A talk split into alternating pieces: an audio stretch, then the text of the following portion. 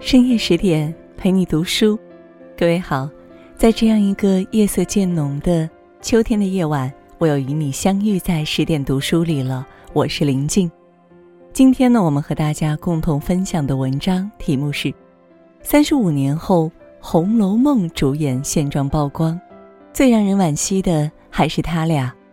作者是竹溪，下面呢，我们就一同的来分享。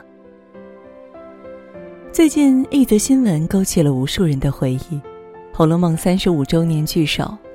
原来陕西大剧院在《红楼梦》展演季之初，邀请了八七版电视剧主演共同演绎《红楼组曲》。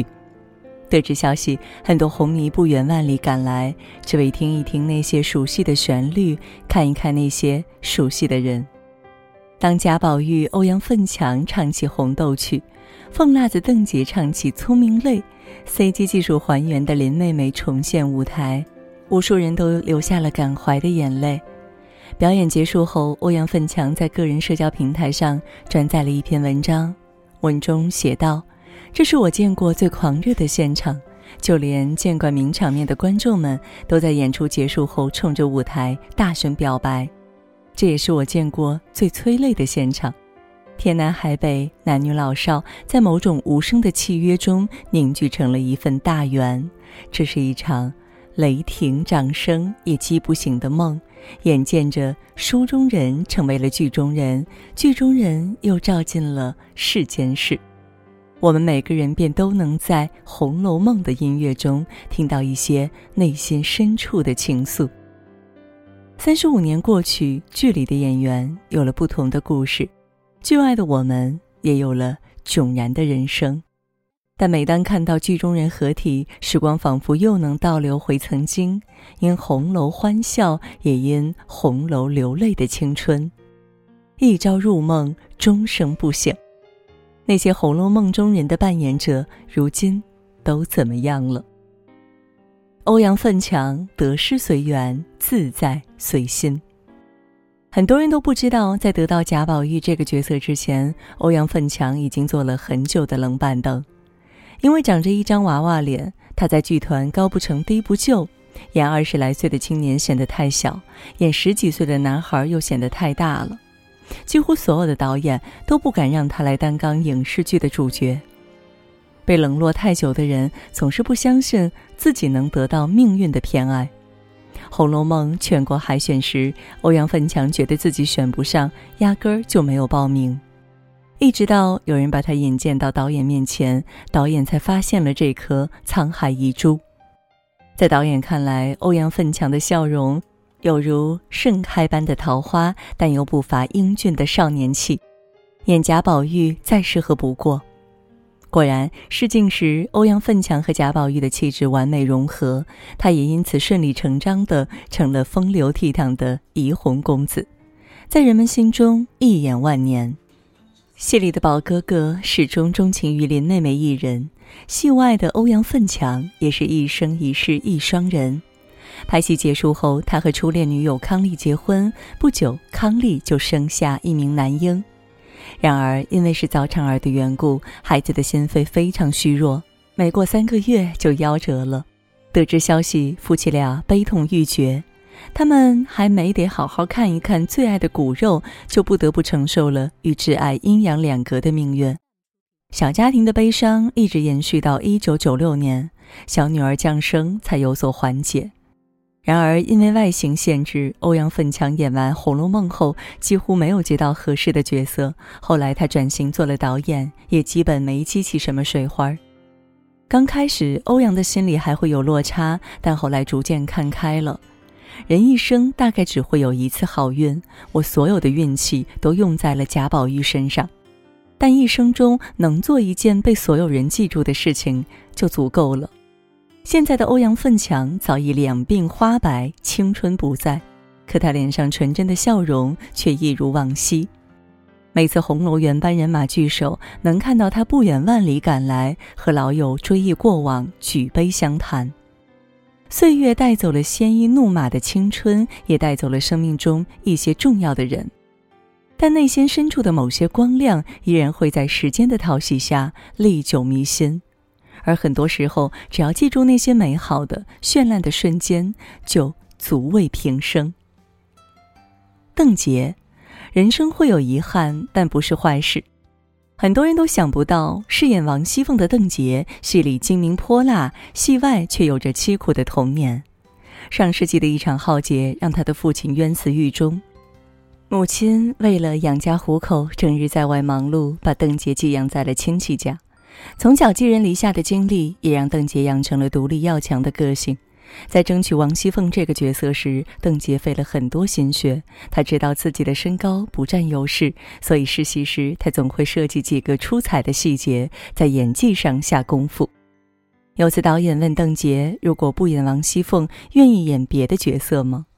邓婕半开玩笑的回答：“我都演过王熙凤了，这心气儿呀下不来了。”或许正是被这股不服输的劲儿打动，导演最终把王熙凤的角色给了邓婕。《红楼梦》播出后，邓婕在全国一炮而红，但因为和丈夫聚少离多，她的第一段婚姻走到了终点。那之后，邓婕很长一段时间都扑在工作上，直到1989年，邓婕才和张国立因戏生情，步入了婚姻殿堂。不过，因为担心张国立的儿子伤心，邓婕一直没有要小孩儿。好在两夫妻非常恩爱，经常互相探班，牵手上节目。有次邓婕过生日，张国立还在众人面前给她念了一段长达三分钟的情书。在爱情的滋养下，如今的邓婕越来越沉淀出一种温和大气的美。在《新京报》采访中，她说：“人生的每个阶段肯定也有不满意的地方，但这些都不是坏事，是经历。”我一直觉得人生终究要励志的，不会蹉跎一辈子。至于具体怎么样，就淡然的往前走吧。人生际遇峰回路转，虽有辛酸悲苦，但最终柳暗花明。很多时候，活在当下，接纳那些遗憾的，珍惜现在拥有的，才是幸福生活的智慧。郭霄珍，学会释怀，就不那么累了。演史湘云之前，郭晓珍其实一直在犹豫该不该留在《红楼梦》剧组，因为在此之前，她想演的角色是宝钗，突然换到史湘云的角色，她觉得无所适从，而且当时的郭晓珍还是老家黄梅戏剧团的重点发展对象，她担心拍戏会影响事业发展，最后还是指导老师的话让她豁然开朗。我看过你唱女驸马，你女扮男装很好看啊。史湘云有时候也像一个英俊才子，你来演再合适不过了。就是这句话让郭霄珍一下子找到史湘云的感觉，她决定留下来试一试。事实证明，郭霄珍的选择是对的。她不仅给全国观众呈现出了一个豪爽可爱的史湘云，也给自己的演艺生涯留下了最浓墨重彩的一笔。然而，拍完《红楼梦》，郭霄珍最担心的事还是发生了，因为文化成绩跟不上，她考了两次中戏都落榜了。失落之下，郭霄珍回到老家的黄梅戏剧团，可属于她的位置早已经被别人取代。曾经的辉煌，一如史湘云的判词“湘江水逝楚云飞”，郭霄珍陷入了深深的迷茫。那段时间，他经常在家里发脾气，甚至烧毁了自己在红楼剧组写的所有日记。而郭霄珍的丈夫则默默包容着妻子，给她温柔的安慰。恰恰是在这个时候，郭霄珍的女儿降生了。可爱的孩子唤醒了郭霄珍心底的柔情，她渐渐忘掉了求而不得的痛苦，开始珍惜身旁家人可亲、灯火闲坐的日子。现在，郭霄珍成了黄梅戏学校的一名老师。讲台上的她，唱着喜欢的黄梅戏，一脸的恬淡与美好。菜根谭中写道：“云中世界，镜里乾坤，万事随缘，随遇而安。”很多时候，与其计较得失，不如珍惜当下，顺其自然。命运对谁都是公平的，我们得到了一些东西，自然也会失去一些东西。想得开，放得下，才能更好的与世界相处，与内心和解。张丽、陈小旭，最好的友情渐行渐远，却铭刻于心。要说《红楼梦》剧组里最受人瞩目的演员，那肯定是当属饰演黛玉的陈小旭和饰演宝钗的张丽。戏里两人是大观园数一数二的才女，戏外两人也是公认的好姐妹。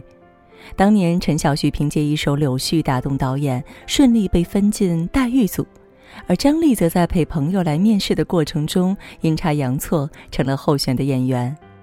没定角色之前，张丽对自己的美貌并不自知，她觉得自己顶多就能演小丫鬟。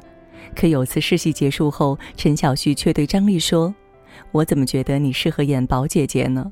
你演宝姐姐，我演林妹妹，我们就可以经常在一起了。后来张丽果真被导演选中演了宝钗，而陈小旭也获得了梦寐以求的黛玉一角。或许是因为陈小旭的鼓励，张丽和陈小旭非常玩得来。在片场，两人还曾一起偷吃东西、违规骑马，做过不少调皮事。在一则古早视频里，张丽戳着陈小旭的脸蛋说：“我们俩最爱打闹了，对吗？”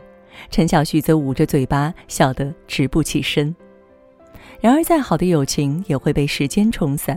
《红楼梦》拍完后，张丽远赴加拿大创业，而陈小旭则转战商界，两人见面的时间越来越少。